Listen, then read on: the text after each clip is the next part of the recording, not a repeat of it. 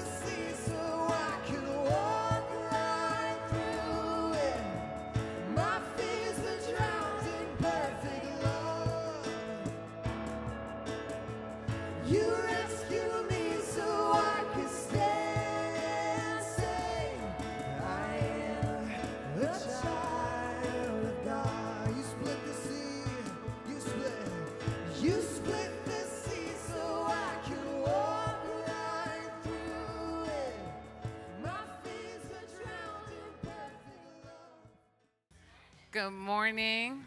It's a pleasure to see everyone here It's this Sunday morning. It's my pleasure also to welcome you. My name is Antramika Knight, and I have the pleasure to say good morning to you and pray with you this morning um, here at River City. Before we pray together, we read a psalm. It's a psalm that's read and studied throughout the global church um, each Sunday morning. Today's psalm comes from 139, starting at verse 1. Um, and it says, O Lord, you have searched me and know me. You know when I sit down and when I rise up. You discern my thoughts from afar. You search out my path and my lying down and are acquainted with all my ways. Even before a word is on my tongue, behold, O Lord, you know it and altogether. You know it altogether. You hem me in behind and before and lay your hand upon me. Such knowledge is too wonderful for me. It is high, I cannot attain it. Verse 13 For you formed my inner parts, you knitted me together in my mother's womb. I praise you, for I am fearfully and wonderfully made. Wonderful are your works, my soul knows it very well. My frame is not hidden from you when it is when it when I was being made in secret, intricately woven in the depths of the earth. Your eyes saw my unformed substance. and your book were written, every one of them. The days they were formed for me, when as yet there was none of them. How precious to me are your thoughts, O Lord. How vast is the sum of them. If I could count them, there are more than the sand. I awake and I am still with you. May we bow our heads in prayer. Father God, we thank you for today, this Sunday, as we can gather and worship together. We pray for other believers around the world, those who can gather in, per- in public and those who must gather under the cloak of darkness. We pray for their safety on today, Lord, as you love each and every one of us. You have made and crafted us in your image. Thank you for being perfect and thank you for being holy. Thank you for setting the utmost example of good, Father God. God, we pray for unbelievers on this Sunday. May their hearts be pricked with your love. May every day we show your love, not just on Sunday. God, let each and every day there become less of us and more of you. May we thank Jesus for interceding on our behalves. May we be humble as we repent on today. Lord, we thank you for everything you do for us. In Jesus' name, amen.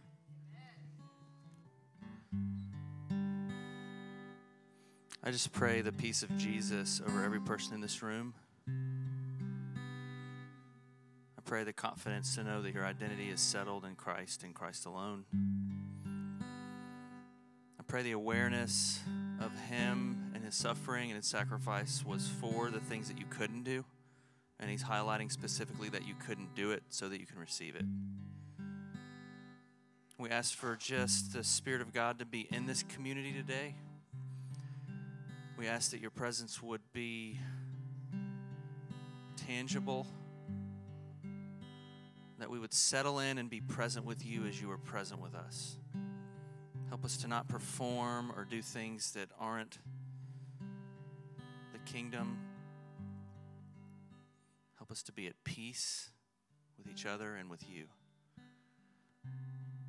I just see this kind of image of, of all of us holding our hands out. So if you feel comfortable doing that, maybe it's just a posture in your heart. But if it's not, maybe it's actually holding your hands out. Father, we, as we do this, we ask that you would take the things from us that are weighing us down or keeping us in the same place. And even visibly in your mind, just to give those things to Him. And then, Father, we ask that you would in return give us what we truly need. Every good gift is from you, and we are your children whom you love. You are for us and not against us, and all of your blessings in the heavenly realm are ours. Help us to not be so skin deep that it's just about finances or things like that, but let it be about things that truly impact the rest of our lives and the community around us. We thank you, Jesus. In your name we pray. Amen.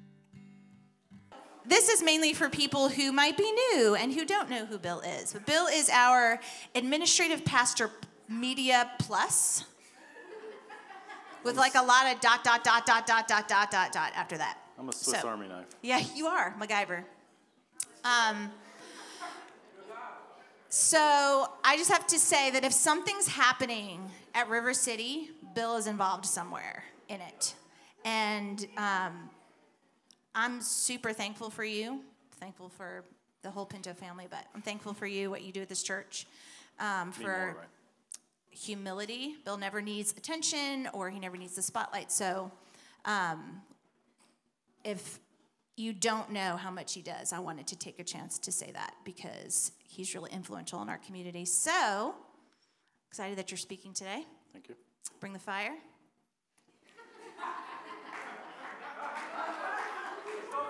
That was a. That was a. That was a Josh comment at the end there. Um, good morning. I'm going to start with a little bit of prayer. It seems appropriate.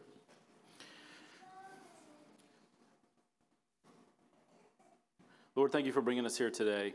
Um, this opportunity to gather, to worship together,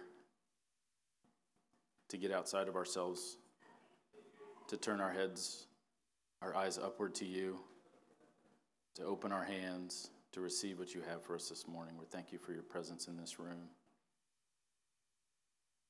Lord, we just ask for your peace to descend upon us.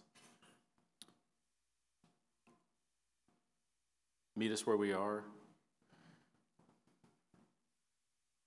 You are faithful. You know what we need before we even ask. In Jesus' name, amen. All right. Thanks, Sarah, for the introduction. It was touching. Um, my intro to this today is to ask you guys a question. How would you describe me?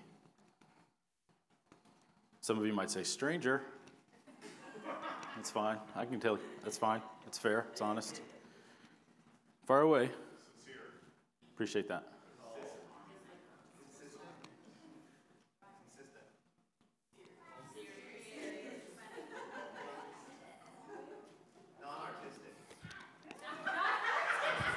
Non creative. It was your word, it was your label for me non creative. Um, okay, that's great. Those are all interesting, fair. They're all fair, right? They're your perspective on me. Um, but here's the thing, right? Um, we're going to talk about identity today, and none of those things ultimately describe my identity. Uh, my identity is not centered on my efforts at home, here at the church, on mission trips, um, in life group, as a counselor, um, in my role as administrative pastor. My identity is based on who I am in the Lord, right? What He says about my identity. So, what does the Lord say about our identity? We're going to run through several of these real quickly. First off, you are beloved. The Lord appeared to us in the past, saying, I have loved you with an everlasting love. I have drawn you with loving kindness. You are a new creation. Therefore, if anyone is in Christ, he is a new creation. The old has gone, the new has come. You are a child of God, right? We sing that song about once a month. Um, how great is the love the Father has lavished on us that we should be called children of God. You are free. It is for freedom that Christ has set us free. Stand firm then, and do not let yourselves be burdened again by a yoke of slavery. Now, the Lord is the Spirit, and where the Spirit of the Lord is, there is freedom. You are bold. Therefore, since we have such a hope, we are very bold. You are holding, you are holding a secure future. For I know the plans I have for you, declares the Lord plans to prosper you and not to harm you, plans to give you a hope and a future. Right? These are only a fraction of the statements the Lord has for us about our identity in Christ throughout Scripture. Right? But it's important to look at this progression, I think. The Lord loved you before you even acknowledged Him. He called you His beloved, and He drew you to Him. And when we enter into a relationship with Him, we are a new creation. Right? We are made new. The mistakes of the past are washed away. As a new creation, you are a child of God. You are a son or daughter of the Lord, heirs entitled to everything the Lord has to offer His peace, His power in the form of the Holy Spirit, His love. When you become children of God, right, you find freedom. Free from the mistakes of your past, free from the ways you did things, free from the way you think about things, free from the way you feel about things. What do I mean by that? Free from the way you did things, free to stop following the crowd, free to stop gossiping about people we think less of, or who are hurt. Free to befriend someone who is alone. Free to love the unlovable. Free from the way you think about things. Free to look around and think about all that you have, not what you don't have. Free to think about the plight of others and not dwell on your own circumstances or where you've been wronged. We're going to come back to this idea later being free from the way you think about things. Free from the way you feel about things. Free to choose to be happy about your situation and not sad or angry about your past. Free to feel empathy for those who are having a hard time with something instead of closing, closing them off and being thankful, at least that's not me, right? Or at least I'm not going through that. Free to pursue your relationship with the Lord. Free to ask for help from someone who, who's been farther along the spiritual journey than you, right? To help guide you. Free to worship the Lord in the way that's true for you in your relationship, right? Maybe that means you raise your hands, maybe you don't.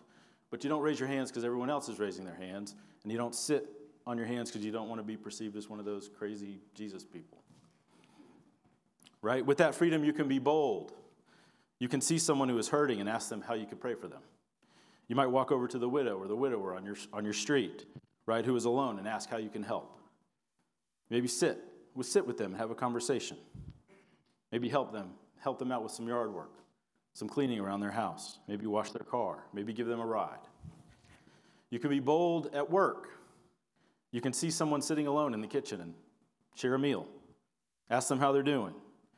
Find that coworker you might have been mean to, right, out of insecurity or something else, right? Talk to them, apologize, see what they're struggling with, see how you relate to them. You can be bold at home, right? You can talk to your kids about your faith.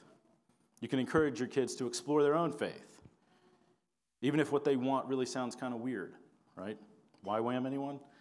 Um, you can talk with your kids about sex, about social media, about bullying, about friends, right? With that boldness, you move forward knowing that you hold a secure future. The Lord has plans for you, plans to prosper you, that won't harm you, plans to give you hope and a future. That doesn't necessarily mean you'll be rich. It means He will make sure that you have what you need. And living out of your identity in Christ gives you hope for what lies ahead even when things aren't going well, or maybe they're going really poorly. You have the hope in a future because you know He calls you His beloved. He's made you a new creation. You are adopted sons and daughters with full rights to all that the Father has. You are heirs. Now, I know some of you are thinking, well, that's all well and good, yeah, okay, but you don't know what I've been through. You don't know what I've done. No, I don't. But the Lord does. And He's pursued you anyway. I'm gonna tell, we're going to go through a couple of quick stories from the New Testament um, about a couple of people that, with some sketchy backgrounds um, who the Lord called by name. We'll start in Luke 19. Jesus entered Jericho and was passing through. A man was there by the name of Zacchaeus. He was a chief tax collector and was wealthy. He wanted to see who Jesus was, but being a short man, he could not because of the crowd. So he ran ahead and climbed a sycamore fig tree to see him, since Jesus was coming that way. When Jesus reached the spot, he looked up and said to him, Zacchaeus, come down immediately. I must stay at your house today. So he came down at once and welcomed him gladly. All the people saw this and began to mutter, He has gone to be with the guest of a sinner. Several things to note here about Zacchaeus. First, Zacchaeus was a tax collector. He was a Jewish man whose job it was to accept taxes to be paid to Rome. He was a servant of Rome, and often the tax collectors took a little extra on the side for themselves. So, as, as you can imagine, he's not a real popular figure amongst his, his people. They were sinners, they were considered sinners by the Jewish folks. And here comes Jesus, right? He calls Zacchaeus by name. And Jesus knew how this was going to look to others. They were going to badmouth him, they would mutter behind his back. But he knew his identity. Right? Jesus knew who he was and what his purpose was, and the mutterings of those around him didn't matter. Anyone with some mutterings? It doesn't matter. The mutterings don't matter.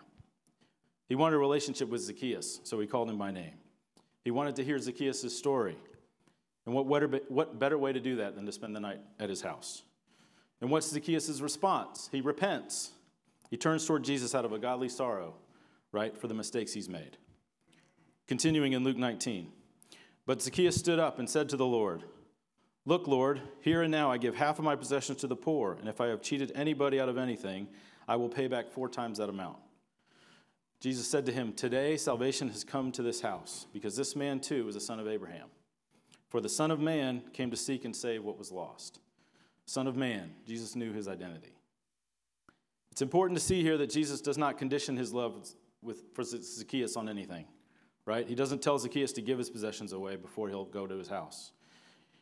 He doesn't tell Zacchaeus to pay back the people that he's, he's stolen from or cheated, right, before he'll enter into his life.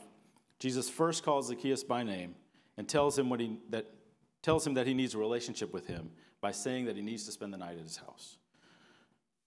Zacchaeus' response to Christ's loving kindness is to repent and make things right. Out of the love that Jesus first showed Zacchaeus, showing him that aspect of his identity, that he is beloved, Zacchaeus responds by entering into relationship. Note that Jesus doesn't shake his finger at Zacchaeus, right, about how bad he's been, about who he's cheated, about the mistakes he's made.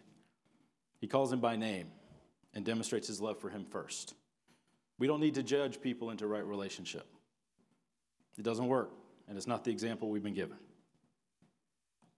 Water break.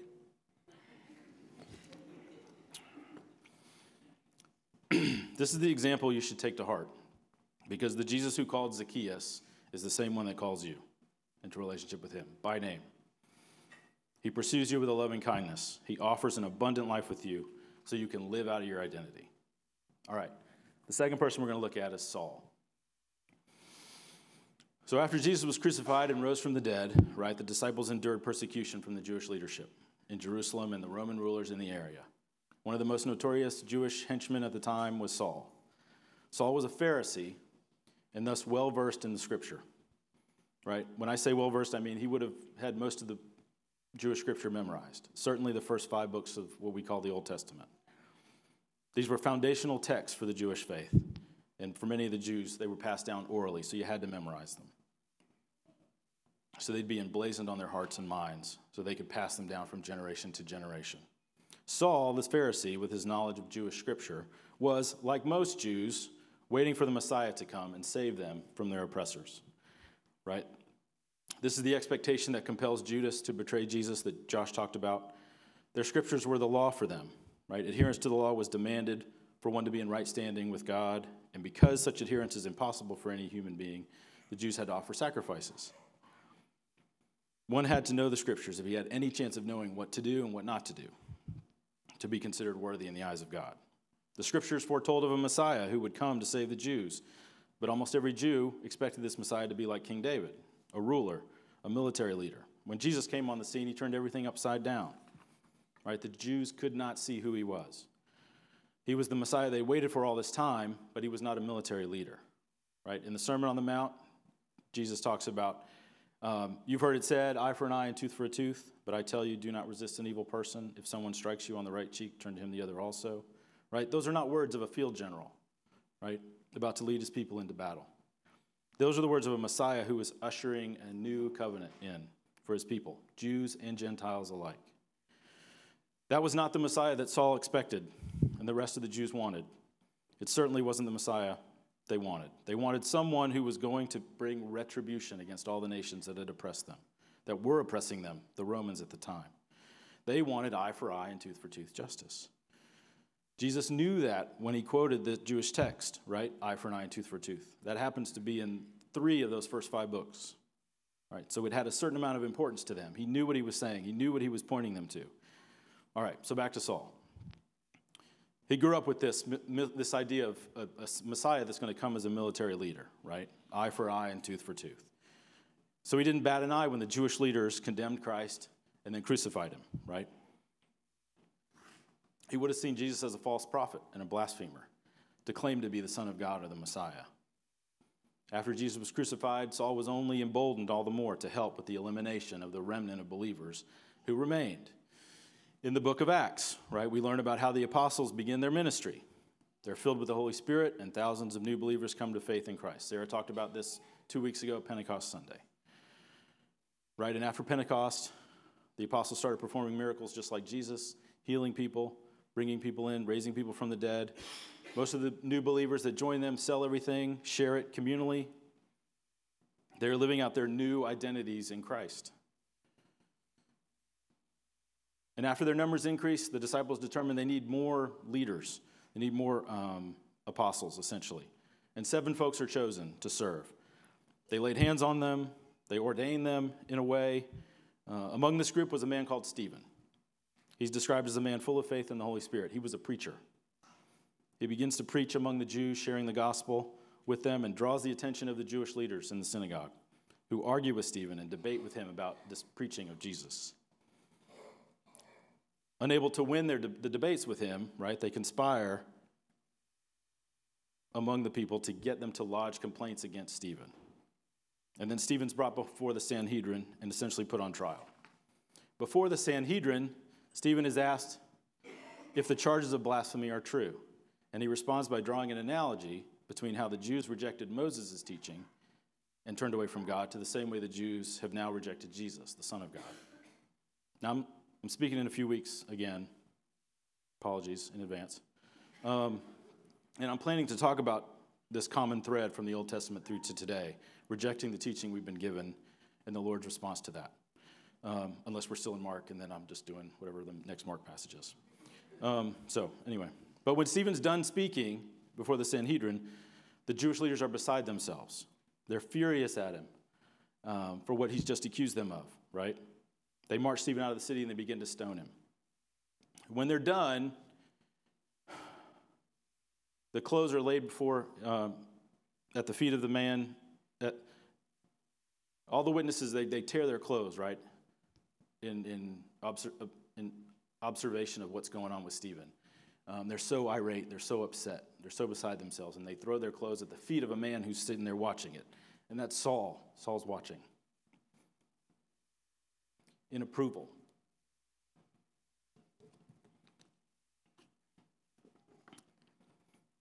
All right, let's, let's read Acts 8. On that day, after Stephen was killed, a great persecution broke out against the church at Jerusalem, and all except the apostles were scattered throughout Judea and Samaria. Godly men buried Stephen and mourned deeply for him.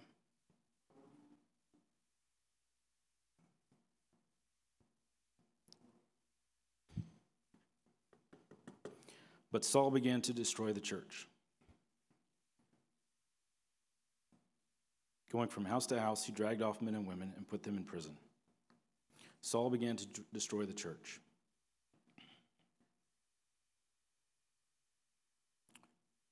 Acts goes on to tell us that Philip went to Samaria, wherein everyone scattered, and preached the gospel there. And in the meantime, Saul continues his, his rampage on the church. In Acts 9, meanwhile, Saul was still breathing out murderous threats against the Lord's disciples. He went to the high priest and asked him for letters to the synagogues in Damascus, so that if he found any there who belonged to the way, the name that had been given to the new believers in Jesus, whether men or women, he might take them as prisoners to Jerusalem. So Saul gets permission from the high priest to take his campaign on the road to Damascus. He's not satisfied with imprisoning and eliminating the, the threat in Jerusalem. He wants to broaden. He wants to crush the rebellion everywhere. He's got this bloodthirst for these new Christians. He's swimming in hate. And in that moment,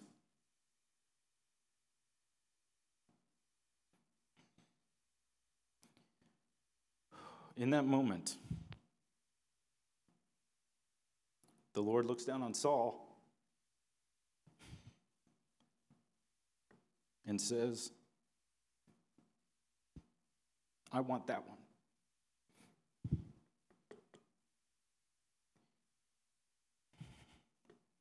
He is perfect for the task that I have. I want that one. The one who is destroying his church. Right? So, you know the story of the Damascus Road. I won't read it to you. But the, on the Damascus Road, Saul is encountered. He's blinded. There's a flashing light. He has this encounter with the Lord. He tells him to go to this house to see Ananias.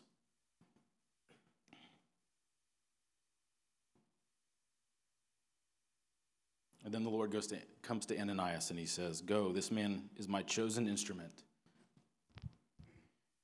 Tells Ananias to go to Saul.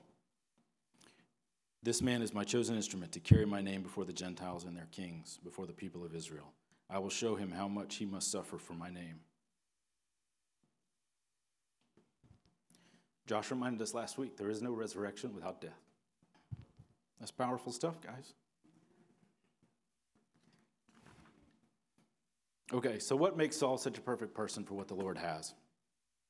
Well, when I became a Christian, the Lord didn't change my personality. He knew who I was and where I was from. He knew I was from a dysfunctional family. He knew that would serve me later in my walk with the Lord. He knew about he knows about your past as well. Right? And he's called you by name anyway. He knew all the crap you've been through, all the lousy things you've done. As for Saul, he knew Saul's background would also open up the world to him for his missionary journeys after his conversion on the Damascus Road. Remember, Jesus came not only for the Jewish people, but for the Gentiles as well. The Gentiles were essentially anyone who wasn't Jewish, right? Romans, Greeks, Samaritans, everybody else. Jesus' call to Saul was to carry Jesus' name before the Gentiles and their kings. Saul was a Roman citizen. That gave him rights to move around the lands that were controlled by Rome, which was much of the known world at the time. After Rome, and Rome was serious about the lands they, they controlled. You've heard the expression, all, all roads lead to Rome. That's because one of the many things that Romans did to maintain control was they built this fantastic road system that facilitated movement of their troops so they could control the areas they were, they were um, under. Will you put up that picture, Morgan? So, to get an idea of how serious Rome was about demonstrating their power over the lands they conquered, this is a picture of Hadrian's Wall in northern England. That was built in the second century. It was finished in 128.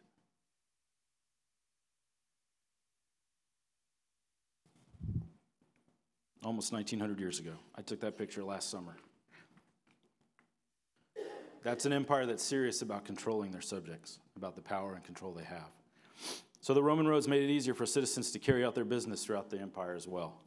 For Saul, his business was now to spread the gospel, and the Roman roads were perfect for getting around. And when Saul was confronted by Roman soldiers once, his Roman citizenship actually got him out of some serious trouble. We read later in Acts 22, well into his missionary work, Paul's seized by some Romans. He's going to be flogged and questioned about what he's doing. As they're preparing to flog him, he says, Oh, can you do this to a Roman citizen? Oh, no, we actually can't. So he escapes the flogging and is released the next day, and he's con- able to continue his missionary work. But Paul wasn't just a Roman citizen. right? The first, the first Christ followers were all Jews. And being able, and, Paul, and Saul was a Jew. And being able to converse with the Jewish people would be key to Paul's work for the Lord. Remember, when the Lord told Ananias that Paul's calling was to carry out Jesus' name before the Gentiles and their kings and before the people to Israel, of Israel. Paul was a Jew among Jews, and he would tell you. He wasn't Jewish ish, he had access to the most important Jewish leaders of the city, right? How else do you think he was able to secure orders from the chief priests to let him go to Damascus? Right? And, and Paul t- tells us this in Philippians 3 4 to 6. If anyone else thinks he has reasons to put confidence in the flesh, I have more. Circumcised on the eighth day, according to Jewish law, of the people of Israel, of the tribe of Benjamin, a Hebrew of Hebrews, in regard to the law, a Pharisee. As for zeal, persecuting the church, as for legalistic righteousness, faultless.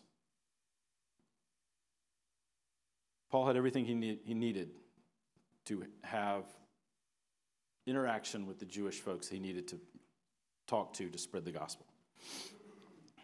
His background made him perfect for the plans and purposes the Lord had for him. The Lord called him to spread the gospel to the Gentiles and the Jews. He was a Roman citizen and a Pharisee. He could speak both languages. He was zealous, right? And the same zeal that drove him to persecute the church is the same zeal he took with him on the missionary roads, right? He knew exactly, Jesus knew exactly what he was getting in Paul when he called him on that road. Someone whose strengths and talents were ideal for the tasks laid out before him. And over the course of his 18 to 20 years of missionary journeys, Paul went on four missionary journeys overall to all kinds of countries Cyprus, Turkey, Syria, Samaria, Phoenicia, back to Jerusalem, Syria, Turkey, Greece, and back to Jerusalem, Turkey, Greece, Lebanon, and back to Jerusalem, Lebanon, Turkey, Crete, Malta, Sicily, and Rome. Right? And over the course of those journeys, you've read his letters in the back. It's in the back part of the New Testament, right? Romans, 1st and 2nd Corinthians, Galatians, Ephesians, Philippians, Colossians, 1st and 2nd Timothy, Titus, and Philemon, Philemon, somebody? Right, and it all started on the Damascus Road when Jesus looked down and says, I want that one. I got it. I said it really quickly. I want that one. One of the things I hope you take away from the life of Paul is that his background prepared him for what the Lord had for him. But also notice that the Lord had him journeying to different places. And I believe that's a great example for us. The Lord has a purpose for your life, and the ways to carry that out may involve several plans. I believe there's a connection between Paul's circuitous missionary journeys and the many roads our lives take along the way. Right? We would much prefer if we knew at 14, right, the rest of our life. What's it going to look like? Right? Am I going to finish school, get a job? What's my job going to be like? Am I going to get married? Am I going to have some kids? You know, you want this whole picture of like this is what I'm this is what I'm looking forward to. Um, but sometimes living in our identity in Christ is messy. It's not linear. And those side roads may not be side roads. Over the course of our lives, we play many roles, some of our choosing, and sometimes ones we've been given or assigned by others. Whatever roles we have, right, whether we execute them well or not, our roles don't define who we are in Christ. They don't constitute our identity. When we're living out of our identity, we likely engage our roles differently, right, than when we're not in sync with who we are created to be. Over the course of my life, I've had a number of a number of roles or labels, right? When I went to school, I was the short kid with the funny last name. Brutal. Thank God there weren't Moe's and Chipotle and all the. Would have been even worse. It was bad enough with the, the Ford car.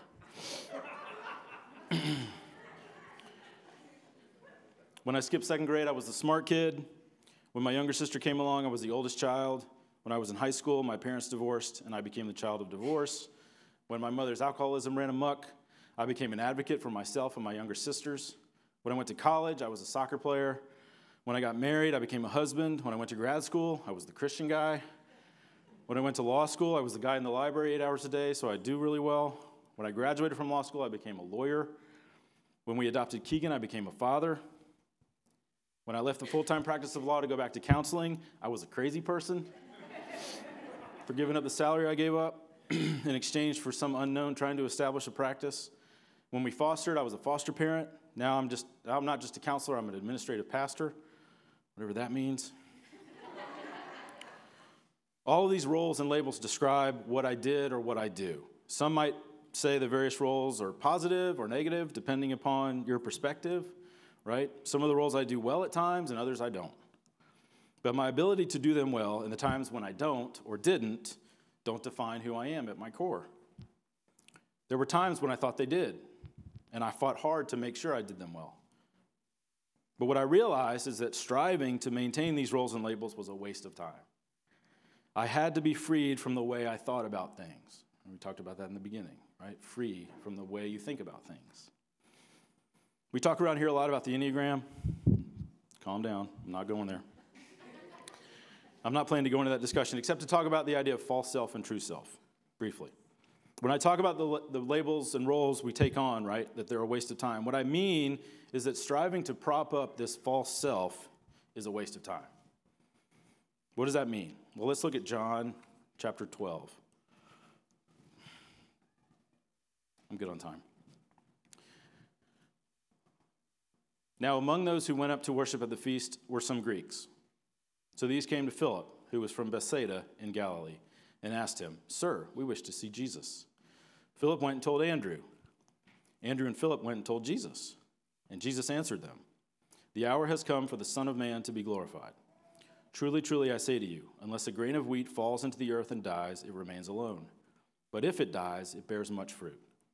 Whoever loves his life loses it, and whoever hates his life in this world will keep it for eternal life. If anyone serves me, he must follow me, and where I am, there will my servant be also. If anyone serves me, the Father will honor him. Now is my soul troubled. What shall I say? Father, save me from this hour? But for this purpose I have come to this hour. Father, glorify your name. Then a voice came from heaven I have glorified it, and will glorify it again. Okay. This is I just like to do this other this stuff. First, who were these Greeks? They were either Gentiles or Hellenist Jews, right? They were there to worship for the Passover feast, but they wouldn't have been permitted to actually take part in a Jewish Passover feast. John likely writes about this interaction with Jesus because it serves as sort of this ushering in of this of what Jesus will do to tear the veil down between Jews and Gentiles. These Greeks recognize something in Jesus and want to engage him in a conversation. This is very different from the conversations we've heard as we've talked through Mark, where the Jewish hierarchies try to trip up Jesus. That's not why they're coming to him. Second, why the reference to Philip being from Bethsaida? Because these Greeks were likely from Bethsaida and knew Philip, or at least knew he was from Bethsaida. They know Philip is part of Jesus' close followers. They approach him respectfully, right? They say, Sir, may we speak to Jesus? Philip then goes to Andrew, because Andrew was also from Bethsaida. They likely confer about this request from their people and decide it's wiser, let's go together talk to Jesus.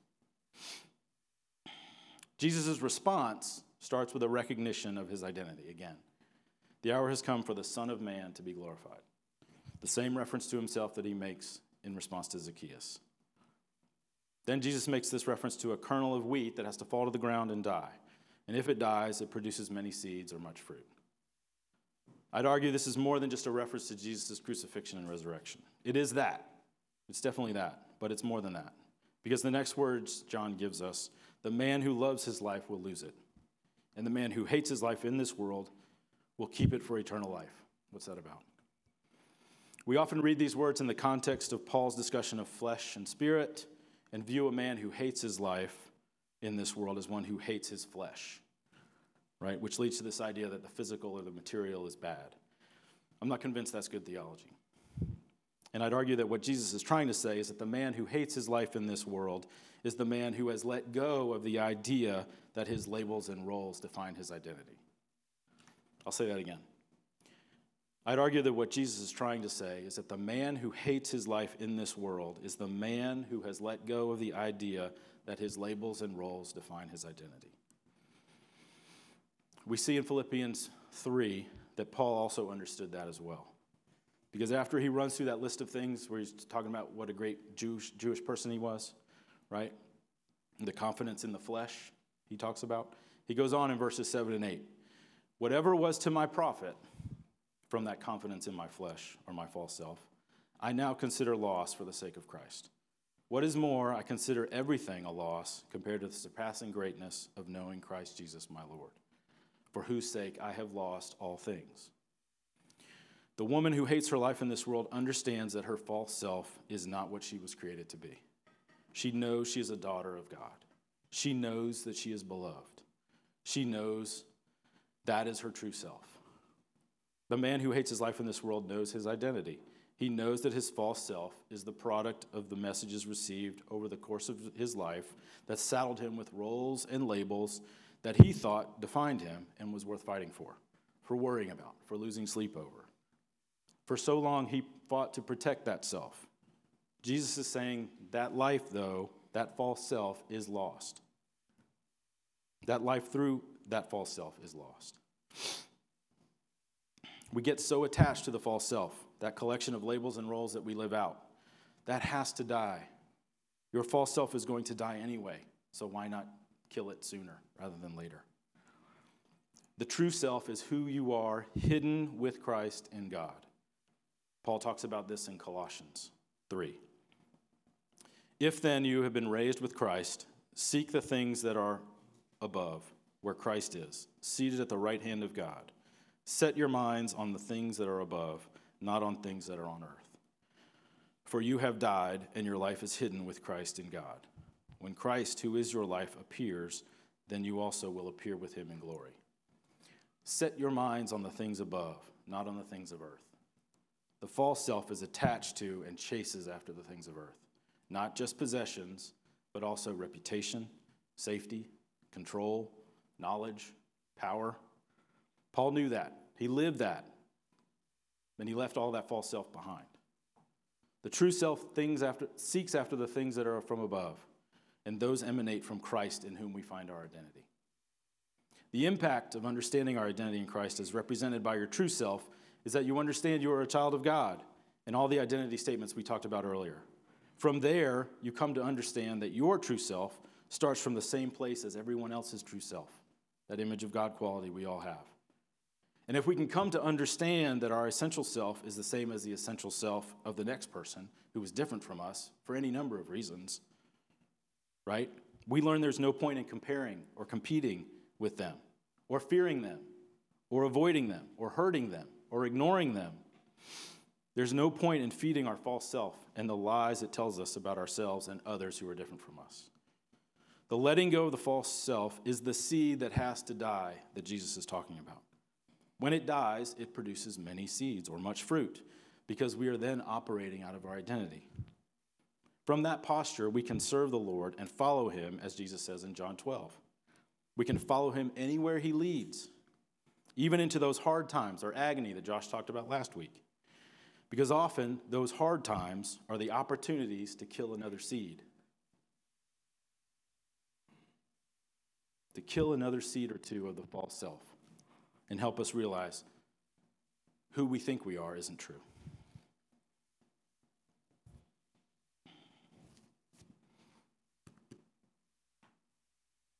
Okay, we know the truths about our identity, right, from Scripture.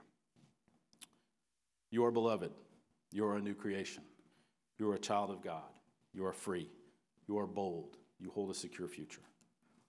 Despite our mistakes, Jesus sees who we really are and calls us by name into relationship, like he did with Zacchaeus. His kindness leads us to repentance, which leads us to the opportunity to cast aside our false self and start living in our identity, our true selves. If Jesus sees our true self, why continue to put such energy into the false self, the propping it up? Kill that seed today for yourself and for the sake of others around you. Let's pray.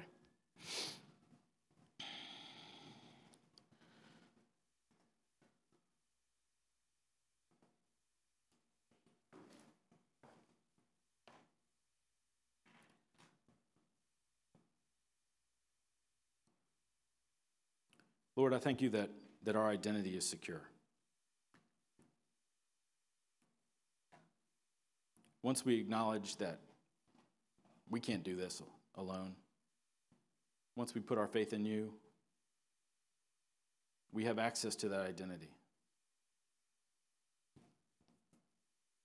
but our lives have so many layers.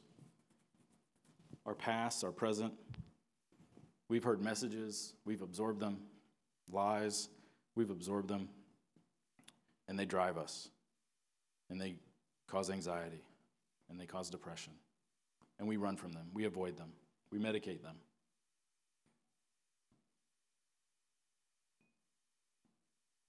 Help us to see that propping that up is a waste of time.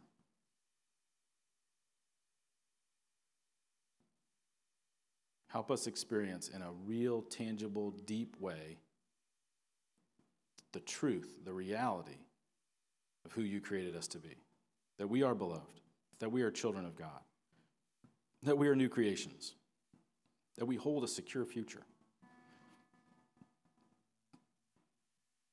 Thank you for pursuing us even before we, we knew it. Thank you for continuing to pursue us when we try to regain control of our lives. Thank you for gently reminding us that you're there. Thank you for shaking us at times.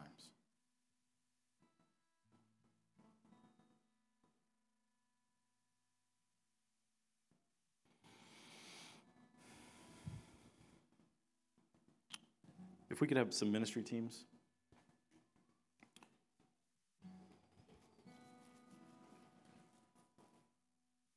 I feel like there's maybe two groups of people here. If, if you need prayer for anything, please come down. Um, but I feel like there may be people who want to embrace their identity for the first time by repenting from their mistakes, their sins, and start a relationship with Jesus. If that's you, come down and receive prayer. These people will pray with you. The second group of people, I think there are people who, who see the damage they've done to themselves and others, right, through their false self, through trying to prop up themselves, through insecurity, through fear, through control, and they want to let go of it. They're just tired. They want the opportunity to engage life out of that true self, out of that identity. Start that today. Let's kill some seeds. Thank you again for joining us today, and please visit our website at rivercitysmyrna.com.